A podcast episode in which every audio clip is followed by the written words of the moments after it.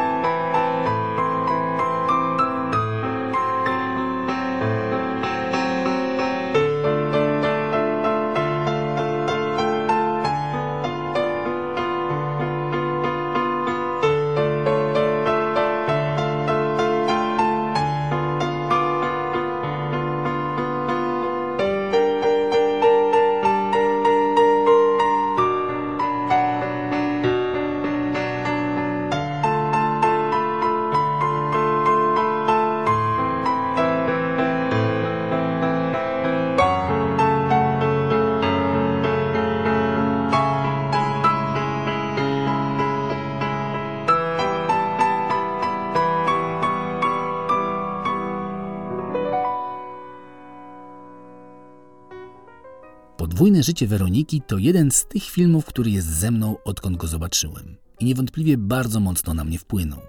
Na moją pracę, pisanie i postrzeganie narracji w kinie.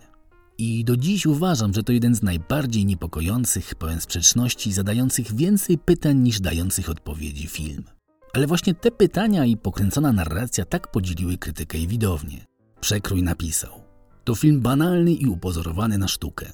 Tadeusz Sobolewski nie wiedział, o czym film jest. Pani Anna Tatarkiewicz, że Kieślowski powinien nie pisać więcej scenariuszy, bo nie umie, a pani Popławska, że ten film to przykład filmowego kiczu. Polska krytyka w najlepszej odsłonie.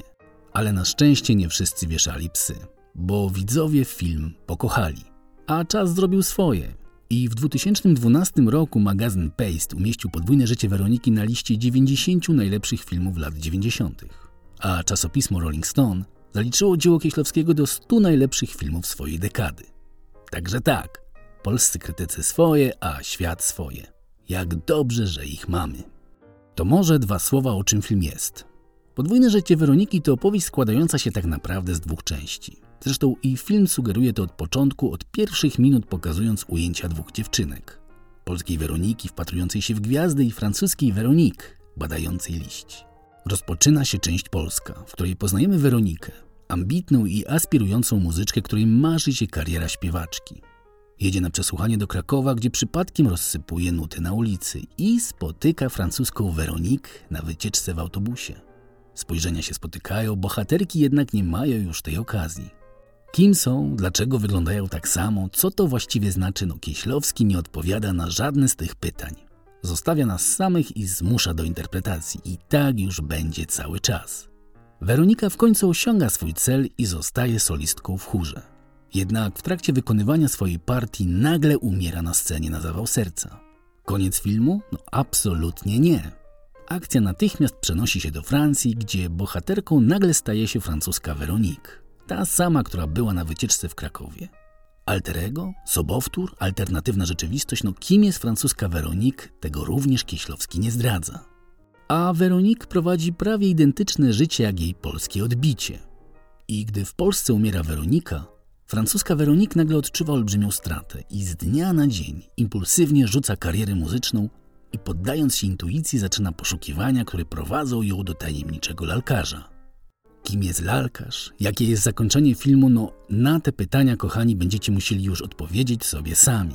Choć istnieje pewne ryzyko, że nawet jeśli film zobaczycie, nadal nie będziecie znać odpowiedzi. Bo Kieślowski wraz ze swoim scenarzystą Krzysztofem Piesiewiczem stworzyli dzieło absolutnie nie poddające się prostej interpretacji. Tajemnice, kwantowa interpretacja, no, filozoficzny dualizm, subiektywizm świata to tylko jedne z nielicznych pytań, jakie w tej historii się pojawiają. I brawo oni. Przecież właśnie w kinie o to chodzi, o zadawanie pytań. A kto jak kto, ale Kieślowski potrafi to robić doskonale. Koniecznie zobaczcie ten film. To prawdziwa uczta filmowa z pięknymi zdjęciami Sławomira Idziaka, no i oczywiście to wspaniałą muzyczną atmosferą skonstruowaną przez mistrza Zbigniewa Preisnera.